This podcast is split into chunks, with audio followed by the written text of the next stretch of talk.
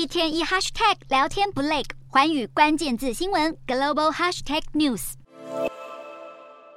教室里清一色坐着西方面孔的学生，在跟着背景播放的中国歌曲摆动着身体。中国政府为了输出影响力，近几年在世界各地成立大量的孔子学院，教导外国人中文还有中国文化。包括美国也有上百所大学与孔子学院合作开设相关课程。不过，自从前任总统川普上任后，美国政府以威胁国安为由，大刀阔斧整治孔子学院在美运作，指控北京借此大外宣、干预外国对中政策，甚至有从事渗透、监视和谍报活动的疑虑。因此，在川普政府的严审之下，美国下令各大学终止与孔子学院合作。迫使一百多家学院关闭。不过，时隔数年的时间，这些被禁的孔子学院似乎正在悄悄重出江湖。这份名为“小红教室”的报告指出，中国透过资金赞助或缔结姐妹校的方式，与全美三十四州约一百四十多间中小学建立关系。除此之外，美国非营利组织全国学者联合会调查发现，由中国官方管理的孔子学院遭到大规模抵制以后，许多表面上是重新命名，实际上是换汤不换药。全国学者联合会指出，这些类似孔子学院的新机构仍维持过往的合作模式，与美国的学校建立关系，而且资金来源同样是来自中国官方单位。因此，台面上孔子学院似乎正在逐渐式微，但是中国透过其他手段对美国教育发动认知作战，似乎还在持续发挥影响力当中。